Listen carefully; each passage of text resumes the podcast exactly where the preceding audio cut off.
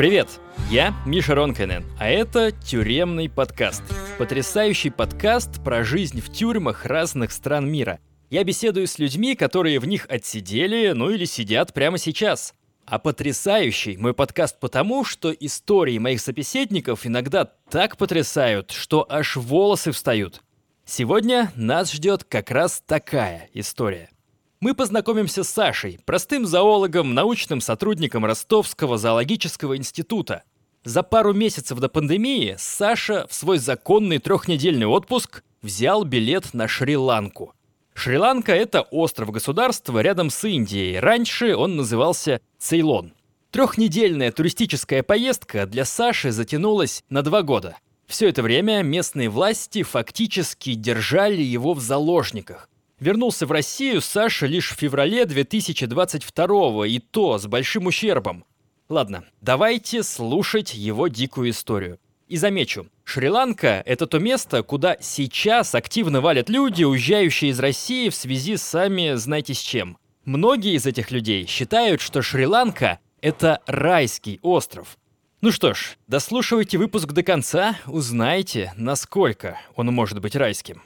Саша, здравствуй. Здравствуй. Я первым делом хочу поздравить тебя с возвращением на родину. Я знаю, что ты вернулся пару дней назад именно на родину вернулись уже почти неделю назад. Неделю, как ад этот кончился для тебя, я знаю, что это был действительно ад, и вообще вся история твоего попадания в эту шри-ланкийскую тюрьму, это просто какая-то жесть. Расскажи, пожалуйста, вообще для начала, для контекста, как все началось. Изначально это было довольно спонтанное путешествие, и всего на три недели буквально за две недели до самого отъезда мы решили, куда ехать. Посмотрели, куда есть билеты самые дешевые, где максимально бюджетно можно попутешествовать, провести вот эти выходные свои отпуск. Ну и, соответственно, вот э, выбор пал на Шри-Ланку. То есть ты был самым простым туристом, э, который нашел недорогие билеты и поехал э, к теплому морю отдыхать?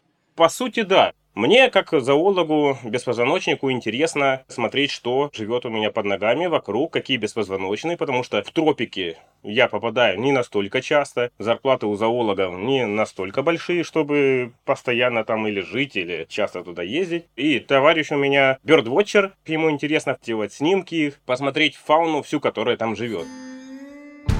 Бёрдвотчер — это человек, который любит наблюдать за птицами. Очень распространенное занятие на Западе, в России не слишком пока популярное. Такой отдых, он больше активный, то есть это, ну, не постоянно на пляжу или там с пивом, со стейком или чем-то таким в отеле, на шезлонге около бассейна. Вот у меня, допустим, жена особо не любит со мной ездить именно в такие отпуска, которые я провожу с рюкзаком, где-то в грязи, где-то в пьявках, мокрый, уставший, не спавший несколько суток нормально. Так, все-таки в итоге отдыхом позаниматься особо не получилось. Как ты вместо пляжа или даже вместо похода оказался в тюрьме шри-ланкийской? Скажем так, оно особо не предвещало ничего. Был рядовой парк, какой-то национальный парк-заповедник, верно я понимаю? Да, это национальный парк Хортен Плейнс. Мы туда уже выдвинулись довольно поздно, пока доехали, оставили машину на парковке, вышли на тропу. Тропа оказалась круговой. И 9 там с лишним километров. Указателей особо об этом не было, поэтому мы гадали, сколько ж. Идем, идем, а тропа как-то не заканчивается. И довольно красивые были светы, там солнце уже заходящее. Поснимали. Мы втроем были, я чуть-чуть назад вернусь. Товарищ, он э, с нами познакомился недели за две до отправки, но он не особо э, увлекается съемкой, как просто турист поснимал на фотоаппарат и говорит, я пойду там в машину, сигареты забыл, пойду покурю. Догоните потом. Мы там еще вот доснимали. А парк там э, закрывается или в 6 часов, или что-то в этом районе. И мы же поняли, что уже время совсем поджимает, и нужно торопиться к выходу. И начали, собственно, торопиться со всем этим оборудованием, камерами, штативами. Но, к сожалению, мы опоздали к выходу из этого парка и нас, соответственно, вот эти товарищи, охранники парка ждали. Они увидели, что человек ожидает э, на парковке, и, соответственно, кто-то еще остался. Ну и началось вот это вот э, их обычное big problem. К нам подошли, говорят, дайте ваши паспорта, мы будем проверять. Вы что, делали снимки там в ночное время? Это у нас нельзя делать. Будем сейчас удалять все ваши снимки. Я говорю, пожалуйста, поудаляв снимки, их вроде это как-то успокоило. А там были простые фотографии водопадов э, и окрестностей, да? То есть никаких э, специальных объектов в этом парке нету? Не, никаких. Это самый высокогорный парк на Шри-Ланке, около 2000 метров. И, соответственно, там фауна уже довольно бедненькая. Насекомых там тоже очень бедненько, что там все полупримороженные, их там на день отогревают чуть-чуть, доходит там градусов до 15 температура тепла. И ночью обратно там к этим, к 9, к 5 скатывается. Там даже заморозки бывают. Хотя и тропики. И что охранники? Они нам говорят, вы вернулись поздно, big problem, нужны деньги. И э, я на тот момент английским не владел, второй товарищ тоже не владел, и вот один из нас, вот Николай, он с ними как-то там пытался общаться. Но из того, что он нам передал, они хотят 50 тысяч рупий за то, что мы поздно вышли. То есть где-то 300 долларов. Ну, наверное, так, да, с человека. Соответственно, мы отказались это делать. Подошел один из них, говорит, сейчас мы вас будем обыскивать. Начали там обыскивать, забирать вообще все, что лежит. И в карманах, какую-то и мелочь, и карточки банковские, э, все документы. Мы начали звонить в посольство, в полицию. Они были в насильном взводе, повырывали телефоны с рук, сложили к себе. На какие-то попытки моего товарища говорить с ними на английском, они говорили «заткнись», «шата бэби» и в таком духе. После этого они начали смотреть опять фотоаппараты, нашли у меня снимки насекомых. Ну, уже в отеле на столе я занимался тем, что снимал подробно насекомых. Для коллег как-то могли эти снимки для каких-то, может, статей, ну, для чего-то может пригодиться. Ну, это нормальное такое занятие в путешествии. Почему бы, допустим, с той же лампы в отеле не забрать вот этот сухой мусор, который потом выкинут, взять, переснять, дать им вторую жизнь. А вдруг там э, что-то будет неизвестно и науке, то есть, грубо говоря, ты э, брал мух, которые между стекол умерли, и их снимал? Грубо говоря, да. Мы природе не вредили, насекомых так или иначе на трассе сбивают, какие-то лежат жуки. Ну, этого материала там с головой хватает, чтобы занять себя на вечер в отеле, чтобы это все переснять. Чем же это все заинтересовало рейнджеров? Ну, они говорят, о, вот у тебя снимки, это доказательство, ты у нас в парке ловил насекомых, у тебя большие проблемы. Я говорю, в парке мы в первый раз, посмотрите на дату, снимки сделаны за несколько дней до. Говорят, нет, все, мы ничего не хотим слушать, у вас теперь большие проблемы, и каждый из вас each 50 тысяч долларов. 50 тысяч долларов? Да, каждый. То есть они начали инкриминировать вам уничтожение животных в заповеднике? Да, да.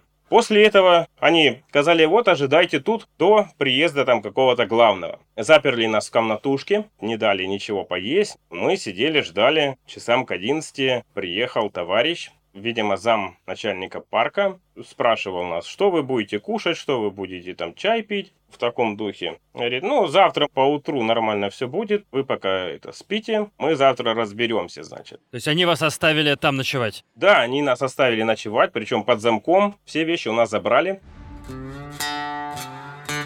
Что было утром? Они нас э, сфотографировали с нашими вещами и говорят, будем ехать в суд. Мы говорим, раз ехать в другой город, нужно забрать вещи из отеля, ну, чтобы потом не возвращаться, не переплачивать за сверхпроживание. Они, окей, приехали в отель, они выгребли все вещи, набивали мешки, уносили. Они нам запретили что-либо трогать. А все это время с вами были рейнджеры, вот эти все вещи сгребали рейнджеры, этим занималась не полиция. Да, это все были рейнджеры парка. Они все эти вещи в мешки забрали без опечатывания, без понятых, без составления какого-либо протокола или списка этих вещей. Все уносилось просто куда-то в машины. Мы все это время требовали звонок, хоть в посольство, хоть в полицию, хоть родным. Нам все время говорили, это ваши проблемы, заткнись, детка, ничего ты не получишь. В итоге отвезли нас в суд, посадили в комнатку такую, за куточек. Говорят, сидите, ждите. Мы ждали довольно долго, там до вечера, потом говорят, ну все, вас сегодня везут в тюрьму.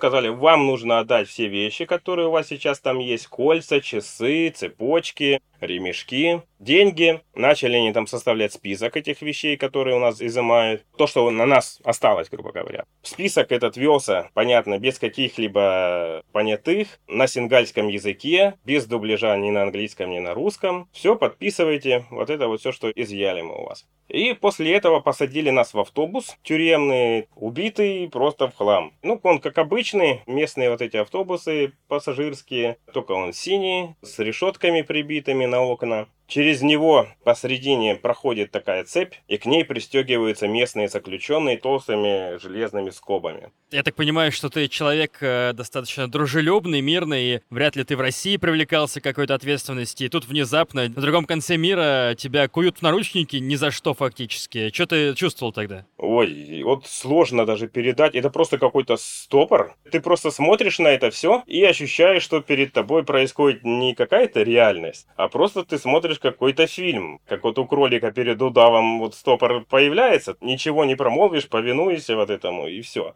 Наверное, шоком это можно назвать, да? Ну да, наверное, стоит сказать, что это шок был. Действительно, у меня никогда никаких проблем не было в России такого плана. Я вот э, преподавал у нас на кафедре зоологии в университете, в зоопарке у нас э, читал вебинары для школьников, и, соответственно, в зоопарке заведующим отдела работал. О том, что когда-либо я вот в такие условия попаду, я даже вот в каких-то самых ужасных снах и мыслях представить не мог. Но, как говорится, от тюрьмы с умы не зарекайся, и вот как раз в этот момент я понял эту поговорку.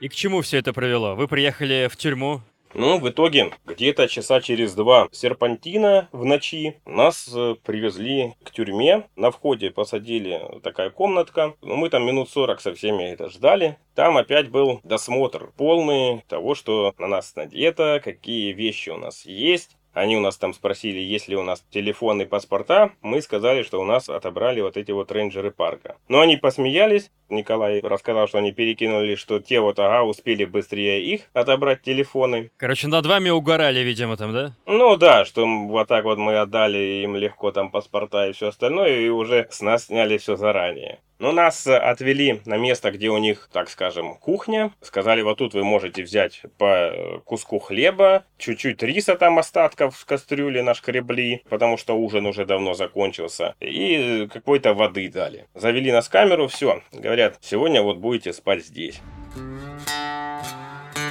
Перед дверью там такая канава и накидана куча тапочек. Нам тоже сказали, обувку снимите. Дверь деревянная с такой посередине дыркой с кулак размером, как окошко, чтобы смотреть.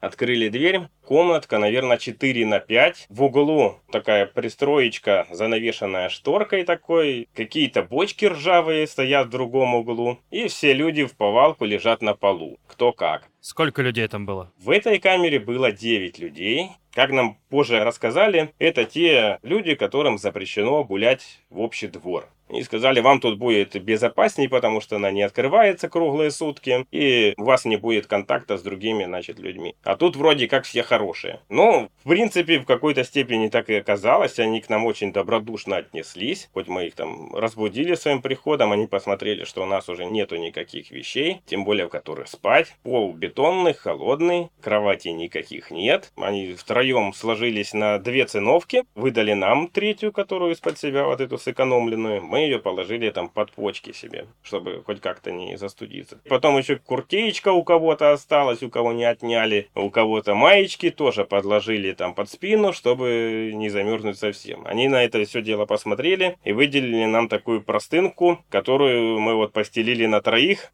Посередине комнаты под потолком висит лампочка яркая довольно. Она не выключается никогда. И э, вот эти местные заключенные на время, когда хочется спать, они какую-то такую приспособили из газетки штучку, и там у них была такая же речка тоненькая. Они вот эту бумажку вешали на эту лампочку, чтобы она хоть чуть-чуть притеняла и в глаза не била, когда спишь, потому что спать невозможно.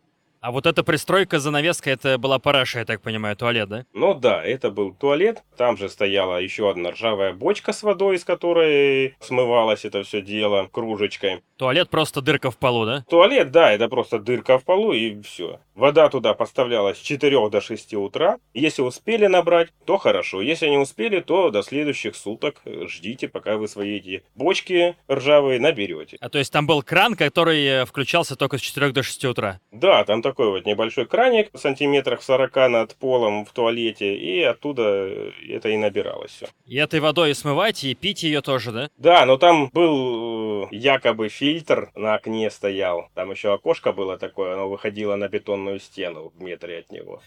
Стоял такой агрегат, и была такая вот легенда, что он чистит воду. Но это на самом деле какой-то старый десятилетний фильтр, когда-то, который был фильтром для воды. Расстройство желудка там было у тебя от нее? Ну, мы э, уже несколько недель находились на Шри-Ланке, поэтому какая-то адаптация прошла. И именно от воды разницы мы не почувствовали. Какое это, кстати, число было и год? Это было 26 февраля 2020 года. Итак, вы провели ночь в этой камере. Что же вас ждало, когда вы проснулись? Прошла первая ночь, мы вот утром познакомились уже с вот этими товарищами, которые там находились. Они сказали, вы не переживайте, мы тут все люди добрые, мы к вам это хорошо будем относиться. Налили нам самый обычный чай, который вот привыкли все пить, он с молоком, с сахаром. То есть у них там а, было какое-то устройство для кипячения воды? Ну, к этому мы еще вернемся. Ага, так, подвешиваем интригу.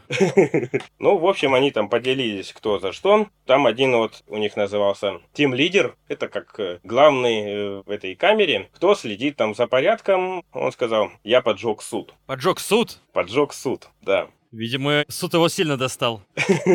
Ну, по всей видимости, да. Ну, остальные, кто там толкнул человека в костер, кто-то там подозревался во взрывах бомб, кто-то там связан с тяжелыми наркотиками. А кто вообще там сидел? Там э, иностранцы были или все это местные шри-ланкинцы? Это все местные шри-ланкийцы были. И впоследствии дня через четыре к нам поселили пакистанцев. Местные сразу зашептались. У них, э, в принципе, во всей стране такое поверье, что вот если пакистанец, то он точно связан с наркотиками. У него такой ярлык жирный прилеплен, несмываемый нам сразу шепчут, говорят, что вот они связаны с наркотиками, их, скорее всего, вешать будут. За наркотики там повешение. Ну, там есть, э, как вариант, смертная казнь, но ее там с 90 каких-то годов не применяли. Но все местные уверены, что вот этих будут вешать. Пакистанцы тоже посмотрели на все вот это дело, поняли, что они здесь иностранцы, и как-то старались все это время к нам вот так вот бочком-бочком, как это, скажем, к братьям-иностранцам быть поближе. А на каком языке вы говорили? Все через своего друга, который на английском говорит, да? Ну да, на английском, через товарища, и постепенно началось принудительное освоение английского языка. А я английский более-менее знаю, да? Это была же английская колония раньше. Да, это была английская колония, но кто-то плохо знает, кто-то более-менее, с кем поговорить есть. Что это вообще за тюрьма? Вот ты в ней все время сидел, что ты отбывал? Или это какая-то тюрьма предварительного заключения СИЗО?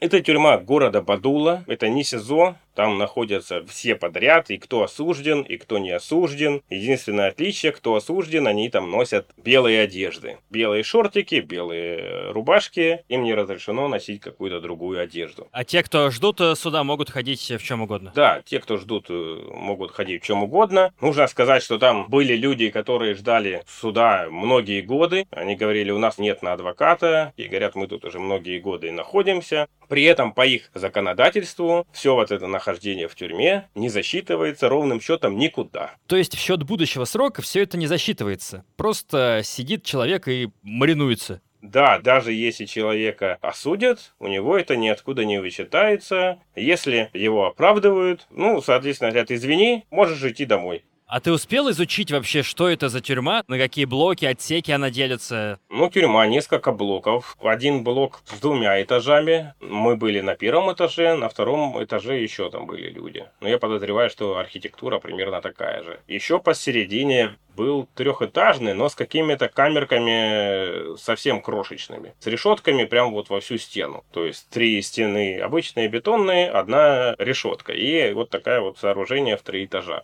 кухня, причем кухня, как я понял, на дровах, там большие чаны, Потом там был блок соседний, через который мы проходили, когда нас возили на суды из судов. Когда-то молвили, что это вот женская часть. А сколько всего примерно людей в тюрьме сидят, ты можешь прикинуть? Тысячи две, две с половиной, наверное.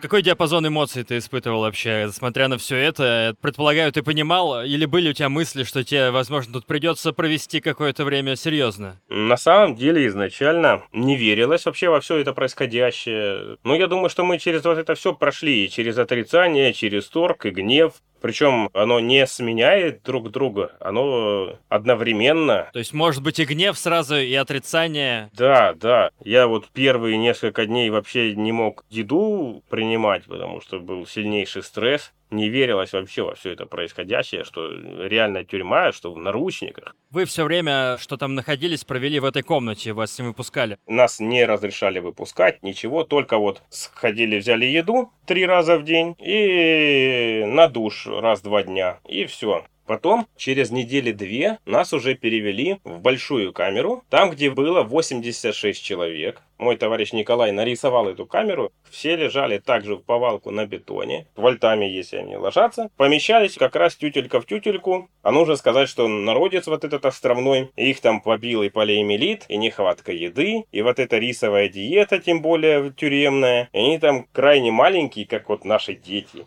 и худые. Какой у них рост, по-твоему, примерный? Но я вот метр семьдесят шесть, многие мне были по грудь, по плечи. То есть где-то метр пятьдесят-шестьдесят, да? Ну, где-то так вот, да. Ну, то есть ты был э, для них там гулливером? Да, они все говорили, о, вот это у тебя боди. К нам они так это с опаской относились. Плюс еще им сразу охранники там как-то объяснили, говорят, это иностранцы, вот только троньте. А вы там единственные были иностранцы? Скажем, европейских иностранцев только мы были. Местные не говорили за всю историю тюрьмы, много ли там было иностранцев, европейцев? Они говорили, что там до этого были китайцы, причем из этого же парка, которые впоследствии мне там на Фейсбуке написали свою горькую историю с вот этими товарищами, что они попали по такой же схеме, с них сняли кучу денег. То есть это уже отъезженная схема, да? Ну, по всей видимости, да, она уже такая отработанная. Но единственное, что из этой схемы выбилось, это то, что мы отказались признавать вину, мы начали с ними судиться, а ты говоришь, что в камере все спали валетом, то есть места не было вообще, да, свободного у людей? Да. Вам какое место выделили, когда вы вошли? Как вас встретили в этой хате большой? Куда сказали идти?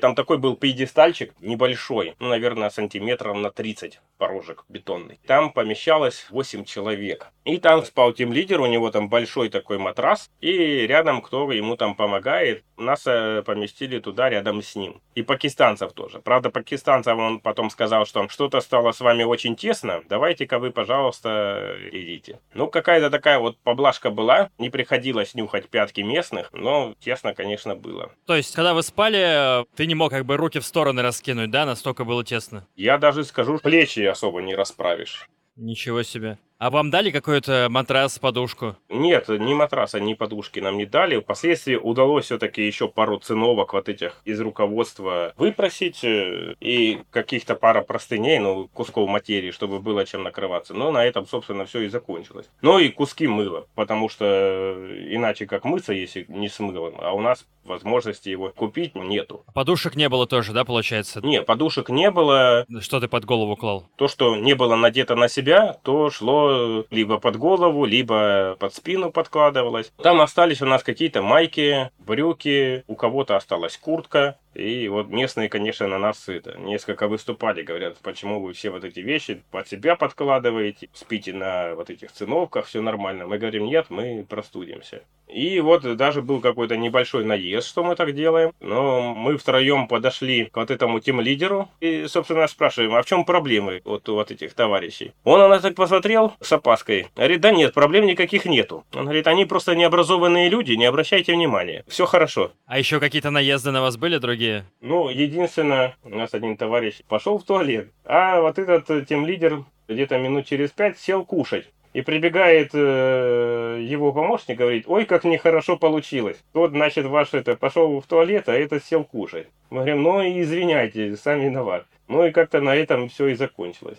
Получается, если там 80 человек и только один туалет, туда очередь, видимо, все время стоит, круглосуточно? Вечером и утром там, ну, ожидаемо большая очередь. А так прям ужаса не было.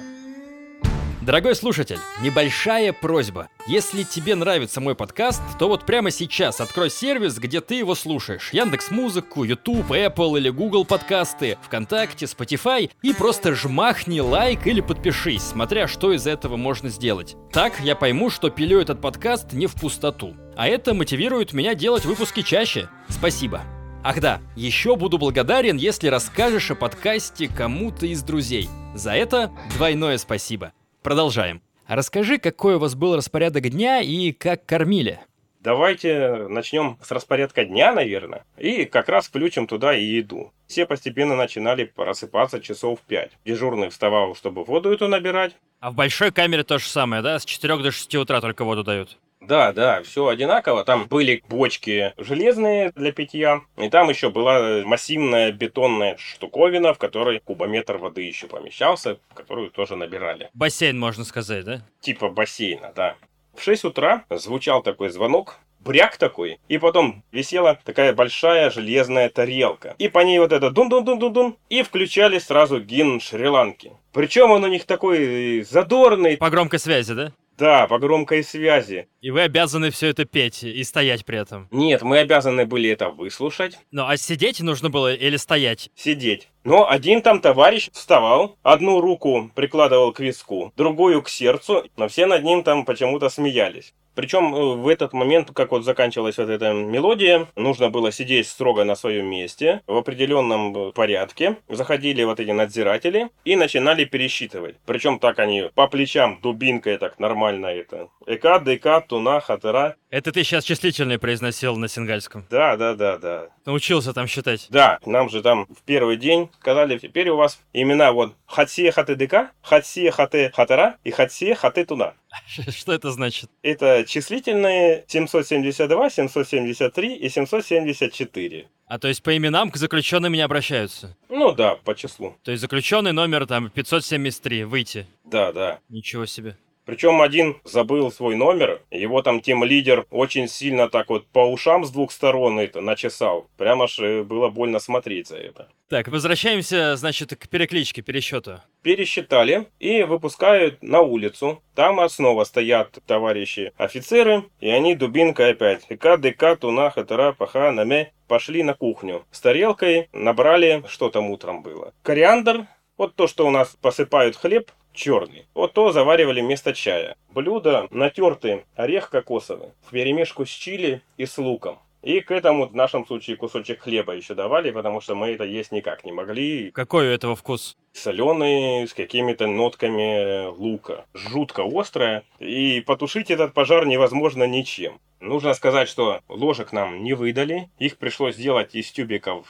э, от зубной пасты потому что все ложками не пользуются, все едят только руками. И вот они вот это все комкают руками, у них рис это через пальцы просачивается, и вот так вот большим пальцем с руки, как с лодочки, в рот отправляют. Отряхивают с пальцев и опять начинают комкать и есть. Конечно, при этом такое э, чвяканье стоит. А это все какое-то специальное помещение столовой или вы ели прям в камерах? Нет, берешь еду и назад идешь в эту камеру. А то есть тебе просто в тарелку шлепают салатика, как ты его назвал, с кокосом и перцем, и чай наливают, и больше ничего нету? Да, да. То есть вот э, завтрак в какое время получается? Около 6-7, да? Ну да, 6-7 где-то примерно так. Что происходит дальше? Если был вот э, день, когда можно было мыться, открывали двери и, собственно, дальше выходили мыться. Там э, сзади всех этих блоков, между стеной тюрьмы и блоками, такие же чаны, вот эти бетонные, как бассейны, и в них дозволялось взять 15 чашек воды. Это и на то, чтобы помыться, и на то, чтобы постираться. Чашки из себя представляли пластиковая такая, как обрезка от 5-литровой бутылки, донышко. Там, наверное, ну литра 2-2,5. А куда ты эти 15 чашек наливал, и кто считал, что ты взял именно 15? Там группками такими небольшими подпускали, и там они вот друг за другом считали. И надзирающие тоже в этот момент считали, сколько ты чашек там набрал. А стоишь просто рядом с вот этим чаном, намылился, выливаешь на себя, это все под открытым небом. И сколько тебе времени дают на все это? Минут 10-15, наверное, было. А одежду ты, получается, на себя мокрую натягиваешь сразу? Если успел вытереться, то одел одежду и все. Ну, я к тому, что ту одежду, которую ты только что постирал, когда ты ее успеешь высушить. Там такой заборчик был вокруг Будды. Ты по пути в камеру, на него это накидываешь, и все, идешь в камеру. Потом э, в следующий момент, когда ты там еду идешь получать, ты просто снимаешь и идешь. Сушится все силой Будды? Ну, там все-таки под солнцем.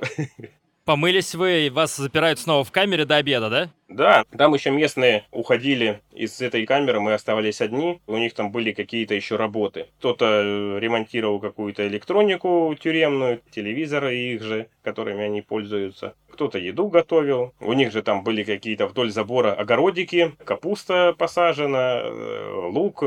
У заключенных? Да, да. Они запирали камеру, мы сидели втроем там одни. То есть вас не выпускали вот в это общее помещение, да? Да, нас к общим этим делам не выпускали. А почему? Они беспокоились, э, что что-то случится с вами? Ну да, по всей видимости, они все-таки беспокоились, потому что там контингент разный. Из соседнего блока э, там какая-то молодежь была. И они там прям висели на прутьях, э, чуть ли не вниз головами. Мне это напоминало наш зал приматов в зоопарке. В прутьях двумя руками трясут, что-то кричат, глаза выпущены. Как увидят иностранцев, у них это все в три раза громче начинает происходить. А, то есть они из другого блока смотрят на вас через прутья и орут на вас? Да, да, да. А ты пытался выяснить, что они от вас хотят-то вообще? Выяснить невозможно, потому что орут, непонятно вообще. Ну и охранники говорят, лучше иди, не подходи туда. А во сколько у вас обед был? Обед э, в районе 12 дают тарелку риса, причем качество самого кошмарного, там перемешку с какой-то землей и песком, какие-то овощи непонятного вида, где-то морковка, где-то какая-то свекла, нечищенные, просто вот так вот сваренные, сделанная карри, вот это супер острое. Они вот любители положить чили так, чтобы аж глаза повылазили. И какой-то вот кусочек либо рыбы, либо курицы, вот этот хребет кость одна, который нам приходилось еще отмачивать по несколько часов в воде, чтобы хоть как-то можно было съесть, потому что тоже кошмарно острый. Ну и опять берешь это и уходишь назад. В обед опять была вот эта перекличка. Перекличек, наверное, 6 было. Постоянно все время они считали нас. Шесть раз в день вас э, дубинкой колотили, когда считали, да? Но иной раз, вот некоторые, особенно такие вот злобные товарищи, прямо чувствовалось, что нормально он приложился дубинкой. А были еще какие-то моменты физического насилия или эмоционального? Свет вот этот не выключающийся. Никогда в камере спать при нем невозможно. Помимо этого я был свидетелем э, того, что одного из заключенных за что-то лупили плетьми. В тюремном дворе я не знаю, что он сделал, но его прям плетьми лупили хорошо так. Свистело кошмарно. Его связали сначала? Ну, его к стенке поставили. Руки были как-то фиксированы вверху, как замки или типа того. То есть как в фильмах э, рабов лупили, да, примерно так? Ну да, в таком духе. Что происходит после обеда? У нас в основном было бессмысленное ожидание. Мы там просили какие-то книжки, которые можно на английском было взять. Ничего не делали до какого времени? Это, наверное, часов до пяти. То есть вы сидели в камере, вас не выпускали и после обеда тоже? Да, там единственное у них было посредине двора пыльное поле. Возможно, оно когда-то применяется для волейбола. И некоторые смены охранников там нам разрешали минут 15 по нему походить. Это внутренний дворик какой-то, да, поле? Да, это внутренний дворик. В пять часов это ужин, получается, начинается у вас или что? Да, в 5 часов там ужин, опять давался этот же рис. И если там, допустим, был куриный хребет на обед, то вечером уже был рыбный хребет. И давали еще ложечку чайную сахара. Удивительно крупные крупинки такие были. И они набирали ложечку, и у него была специальная ручка шариковая. И он так с этой ложечки горку смахивал, чтобы всем вот без горки было. И высыпали в ладонь. В ладонь прям? Да, в ладонь. И это вот был сахар, который был положен на день. И все его, чтобы не растрясти, до камеры несли. И там э, была общая такая банка, куда все по приходу этот сахар скидывали. В общак, то есть у вас был сахарный? Ну, да, скажем так. И впоследствии, там опять эти пересчеты, писался список людей, которые находятся в камере, и отдавался офицерам. Это уже тем лидер вот этим занимался. А дальше вот в 6 часов была молитва, зажигали какие-то свои благовония, ходили вокруг, молились. Это какая-то буддистская мантра, видимо, была, да? Угу. И вот этот целый час мы просто сидели и на это все смотрели. И дальше начиналось, собственно, действо, ради которого собирался этот сахар. У них есть сухое молоко. Под потолком вот эта лампочка. Шел уже провод под потолку. И они проковыряли дырку. Потолок подвесной из гипсокартонных плит. К лампочке, которая провод идет, да? Да, которая к лампочке идет. Извлекли оттуда эти провода, зачистили, и у них имелся такой своеобразный кипятильник. Они его соорудили из вот этой тюремной тарелки, из нержавейки. Они ее разломали на несколько кусков таких прямоугольных, и через э, пластиковые ручки шариковые их соединили где-то на расстоянии, наверное, миллиметров 8. Соответственно, к этим пластинам шли провода, которые они из какой-то стены выдернули, где-то добыли. То есть удлинить удлинитель получился такой. Получился такой вот отрезок это провода, да. Выбиралось два таких вот товарища, отважных. Один остановился, другой к нему залазил на плечи вместе с кувшином пластиковым воды подцеплял провода к вот этим проводам в потолке и окунал вот это сооружение в эту воду. Лампочка начинала мигать, оно там искрило, и стоял, держал, ждал, пока оно закипит. А кипятили, получается, какой объем воды-то? Кипятилось, наверное, литра по три и в несколько приемов.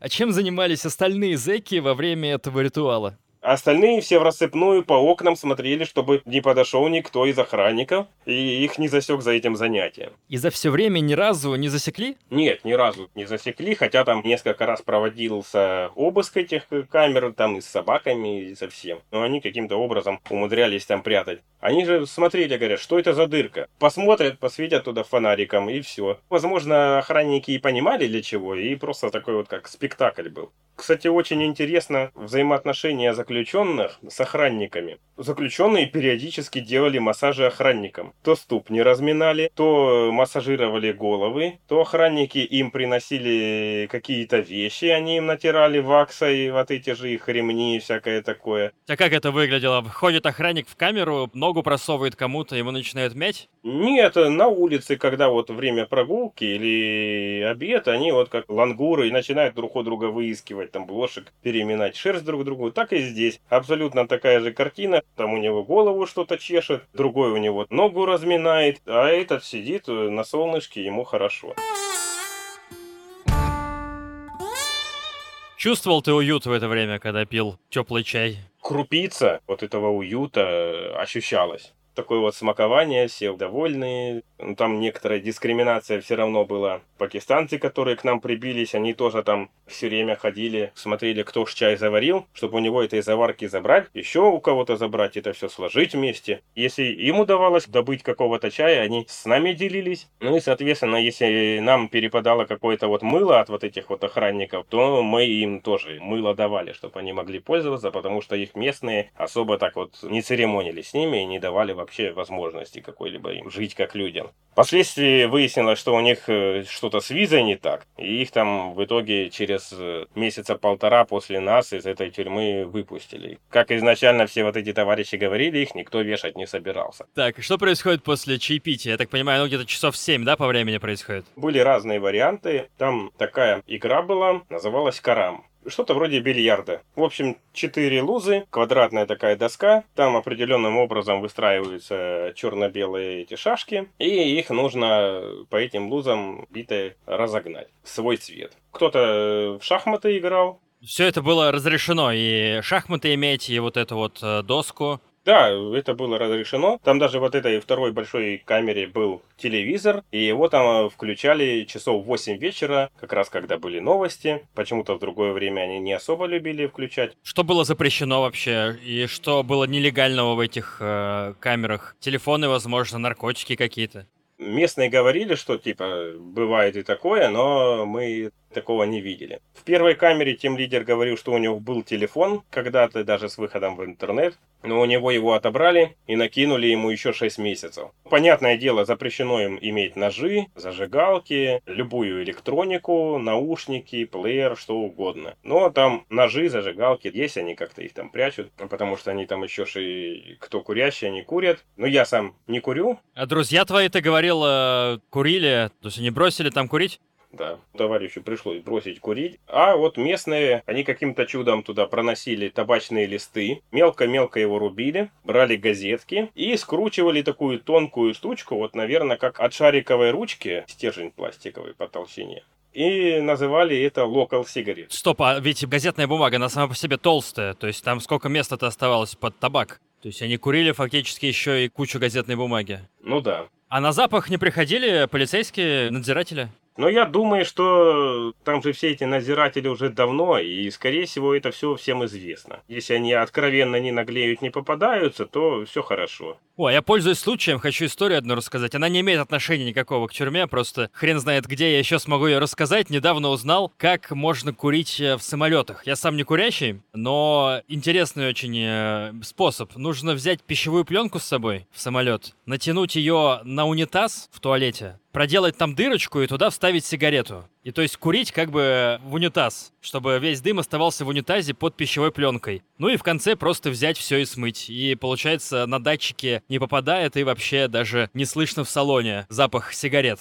Не знаю, к чему это рассказал, просто бессмысленная информация от Миши Ронкайнена. Извини, Саш, продолжай. Кстати, нужно сказать, что определенную пытливость ума там местные тоже проявляли. Они из самых обычных пакетов, в которых им родственники привозили еду, они из них тряпочкой натягивал и начинал водить, плавиться от трения. Пакет и вытягивается. И они с них начинали сплетать такие вот как косички веревки. Эти веревки натягивались под потолком, и на них впоследствии вот этой же длинной жердью, которой они на лампу вешали газетку, вывешивались вещи для сушки в камере. И нужно сказать, что они по прочности серьезные. То есть человека даже если им задушить вообще легко. Какие у тебя сравнения интересные? Это не мое сравнение. Они вот сказали сразу, что вот человека задушить легко этим. Штуки четыре такие веревки и выдержат и мой вес, если я решу скалолазанием, грубо говоря, заняться. собственно, как удалось послать весточку домой. У нас забрали же телефоны, не дали ни с кем связаться, поместили в тюрьму. А то есть вас закинули и даже никому вас не сказали? Да, никому не сказали. Пропали. Но тут вот э, мы поговорили с одним офицером, Рим Ситуация аховая, никто не знает, где мы, но нам дали возможность послать электронное письмо. В итоге мы воспользовались его рабочим компьютером, чтобы в контакт зайти, и переслали вот сообщение родным, там буквально минуты, наверное, 3-4, и он нам сказал, все, выключайте. Вот это была вот первая такая весточка, которая послужила началом нашего пути домой. Да уж, а в итоге, что произошло дальше? Были какие-то свидания с вами, консул приезжал или как? К нам приехал адвокат, и вот он сказал, меня наняли ваши родители. Консул даже не приходил, не связывался с вами никак? Нет, в тюрьме нас никто не посещал больше. А как все-таки вы вышли из этой тюрьмы? Что произошло? Ну, там началась активная вот эта пандемия в марте, когда мы там находились 2020 года. И случилось так, что они издали закон, по которому все, кто нарушил карантин, вышел на улицу, неважно, за едой, не за едой, или не носил маску, их садят в тюрьму на полгода. Там вместимость тюрем на Шри-Ланке, если мне не изменяет память, 10 тысяч человек. Они быстренько перезаполнили тюрьмы. Было 28 тысяч человек на тот момент сидело. Включая вашу тюрьму тоже там перезаполнили ее, да? Да, да, да. Там начались какие-то ужасы. Всем сшили из каких-то мешков маски. Носите, положено начали обрабатывать какой-то хлоркой или чем-то таким помещение по несколько раз в день. Потом у кого-то поднялась температура, а там не мудрено. Судя по звукам ночью там с бронхитами такими тяжелыми, глубокими, много кто находился, потому что там такие кхе-кхе-кхе были. Да и в принципе вся эта ночь, 86 человек, там был полный оркестр всех этих органических звуков ежесекундно. Людям, которые восприимчивы на психику, лучше там не оказываться вообще, потому что это будет полнейший шок. Причем они еще очень своеобразно утром начинают зубы чистить. Они почему-то думают, что нужно прям вот до бронх эту щетку затолкать, и при этом тоже абсолютно отвратительные звуки происходят. В общем, убедил кто-то судью, что если мы там в этот момент будем находиться, то, соответственно, велика вероятность, что мы заболеем коронавирусом. А при уровне медицины в тюрьме мы, скорее всего, там и закончимся. Ну, плюс еще моя язва, с которой я там вид имел абсолютно умирающий. И, видимо, они решили, что проблема таки будет большая, если мы умрем в тюрьме. И решили нас выпустить. То есть вашу камеру к тому моменту сколько народу-то уже набили? Под сотню. Но они там еще позабивали, у них же там была комната для индуистов, была для католиков, для буддистов, для мусульман молебни. Они и их забили. Кто новый поступает, они их распихали в эти комнаты. Ты помнишь э, тот момент, когда ты узнал, что тебя выпускают из тюрьмы? Да, я помню. Я помню э, еще слова моего товарища. Он говорит, они что, сумасшедшие? Они нас посадили в тюрьму, а теперь они нас выпускают. Такого не может быть. Но они, в общем, сказали, нам за два с половиной месяца найти каждому по два человека местных в качестве поручителей. То есть всего шесть местных поручителей.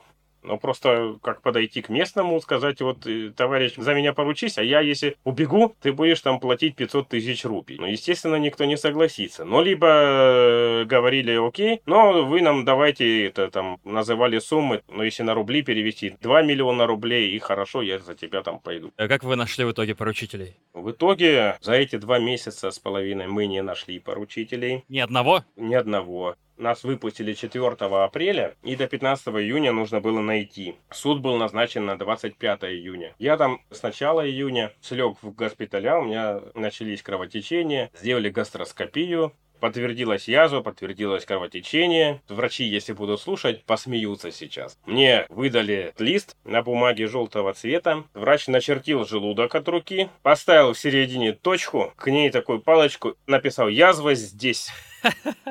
Это вот такой вот снимок, визуализация, где же у меня и язва. Вместо каких-то снимков с этого же аппарата гастроскопии.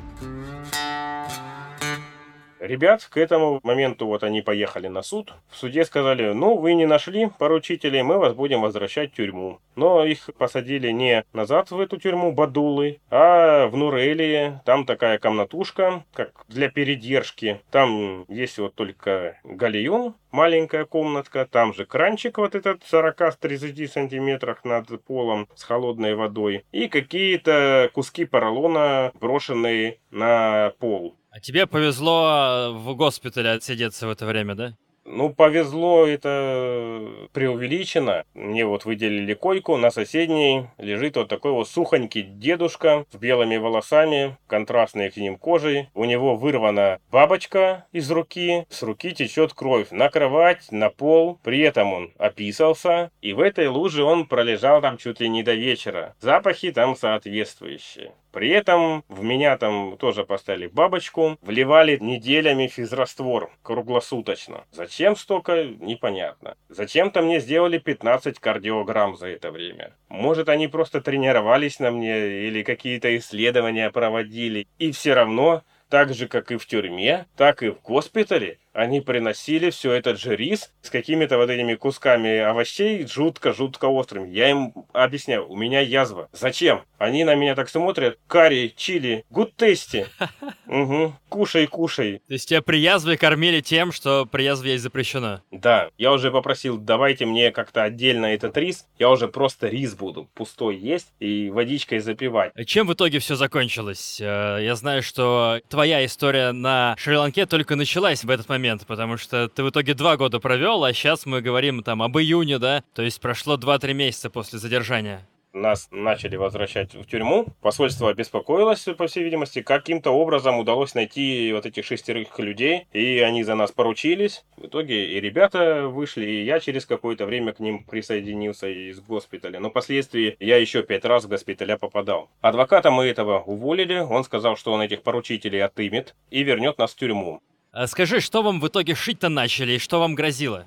Первый адвокат нам угрожал, что говорит, вы все нарушили, ничего нельзя трогать, запрещено чуть ли не ходить у нас по Шри-Ланке вам. Пытался всячески убедить, что мы злостные преступники, и нам изначально сделали 277 обвинений. 277? 277, да. И через нашего вот этого первого адвоката передали, ну, если вы согласитесь принять вину, мы сделаем вам 200. Ну, мы на тот момент уже наняли другого адвоката, он показал законы, говорит, по вот этим законам мы разрушим дело, вы невиновный, убедил нас бороться. Но они сказали, хорошо, мы будем посылать на экспертизы ваши телефоны, отправляли какую-то еще землю на экспертизу. И в итоге они делали эти экспертизы еще полгода, забрали у меня аптечку, а у нас там было лекарство, ну, если путешествуете, знаете, корты от малярии. И впоследствии они в суде махали, мы забрали специальное вещество для приманивания животных в короткий срок, приобретенное ими в Уганде. Помимо этого, они хотели использовать всех вот этих насекомых и косточки фруктов. Косточки они у нас забрали вместе с кожурой из мусорного ведра в отеле. Мы накануне съели там э, хлебное дерево, папаю, саурусоп, еще какие-то там фрукты, ну, которые на рынке купили. Вот они хотели использовать гены из этих жуков и вот этих косточек для производства лекарств лекарства от рака и холестерина. Чего? Это суду они начали говорить? Это они в суде. И про то, что мы биопираты хотели украсть у них гены и производить э, на основе этого лекарства от рака. Они провели, пока мы были в тюрьме, гигантскую просто пропаганду у себя в СМИ. Они сказали, мы задержали самых хищных биопиратов за всю историю Шри-Ланки. Мы у них чуть ли не всю природу нарушили и все уничтожили. Приводились какие-то фотографии, взятые, по всей видимости, это из интернета, каких-то гигантских позвонков китовых. А зачем они начали всю эту кампанию по пропаганде? Пиар, что мы вот супер молодцы, и нам там нужно чуть ли не медалями на всех увешать. Но это сыграло с ними очень злую шутку, потому что они вместе со своей вот этой пропагандой дали нам неопровержимые улики. Помните, в начале рассказа я рассказывал, что нас утром сфотографировали с неопечатанными вещами в парке. И они эту фотографию напечатали тысячными экземплярами по всей стране в газетах. И эту газету, она попала еще мне в тюрьме в руки. Местные там эти газеты курили. Они еще говорят, вот там на вас похожие. Ага, я этот кусочек оторвал. И впоследствии допросы вот этих было рейнджеров парка перед судом. Они говорят, мы их арестовали там э, полседьмого, а темнеет в 6 часов вечера. И сразу опечатали все вещи. Наш адвокат говорит, а вот газета, где вы сфотографированы при дневном свете, а вещи-то не опечатаны. А по их местным законам это является основанием для разрушения в принципе дела, потому что нарушена процессуальная вот эта судебная цепочка. Прямо сейчас берем и расходимся. Но, к сожалению, это все скатилось опять же в эту вот мельницу, которая там молодила нас вот эти все два года. Хорошо, если вы считаете, что мы в чем-то виноваты, завершите суд в короткий нормальный срок. Извините, за убийство, за какие-то тяжелые преступления гораздо быстрее разбираются. А тут вы нас мучаете два года, ни к чему не пришли. Они на судах рассказывали, говорят, мы их задержали и предложили, что они будут пить. Они сказали, будут пить чай. Мы их э, спросили, будут они чай пить отдельно с сахаром или нет. Они ничего не сказали. Мы им принесли сахар отдельно. Николай положил в чашку две ложки сахара, растопил и выпил. Артем положил две ложки сахара, растопил и впоследствии выпил. Александр взял сахарницу, заглянул внутрь, положил весь оставшийся сахар в чай, растопил и выпил. Потом они рассказывали, что мы кушали после вот этого задержания вечером. И вот это они по полтора часа перед судом рассказывали. Судья смотрит на часы, прошло полтора часа, говорит, ну ладно, давайте уже в следующий раз продолжать. Они, да, да, да, уже все устали, Судья говорит, ну у меня только время через полтора месяца следующее. И так вот все это время продолжались вот эти суды. Они какую-то ересь рассказывали на них про вот этот чай. При условии того, что первые полгода мы вообще не понимали, что на них происходит. Не было ни переводчика, ничего. Нам так и не предоставили никакие документы из суда на понятном нам языке. Да даже не то, что на русском, даже на английском. Все вот документы, там вот 10 с лишним килограмм, я привез на сингальском языке.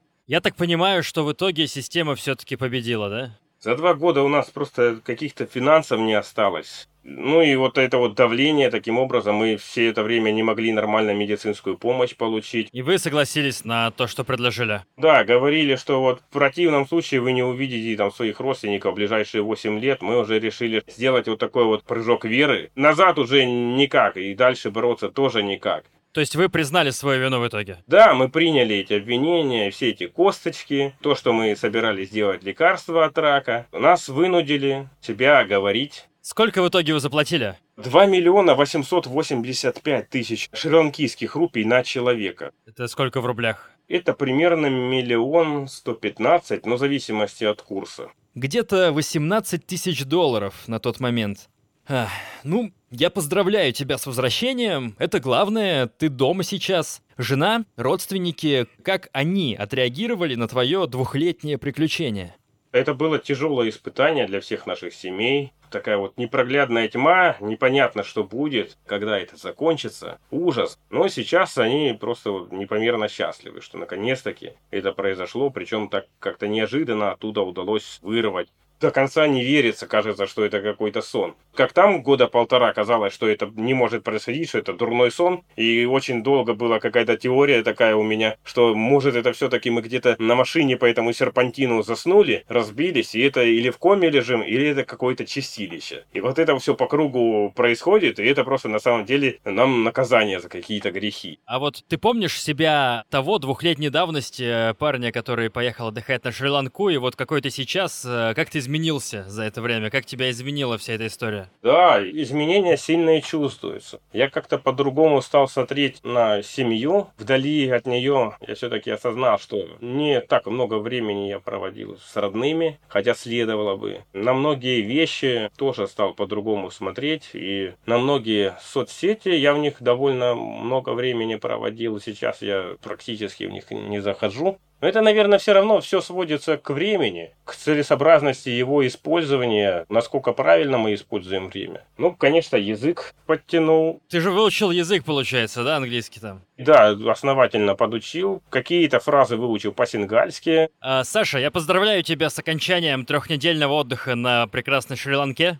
Спасибо. Немножко затянулся, конечно. Дорогие слушатели, напоминаю, что все дополнительные материалы, э, рисунок товарища Саши из тюрьмы и фотографии Саши и Жуков, я обязательно попрошу у него какие-нибудь фотографии, вы можете найти у меня в телеграм-канале Миша, нижнее подчеркивание, едет. Ну и спасибо вам за то, что вы слушали, и спасибо Саше за его интересную и невероятную историю. Спасибо, Саш, пока. Спасибо вам огромное, спасибо.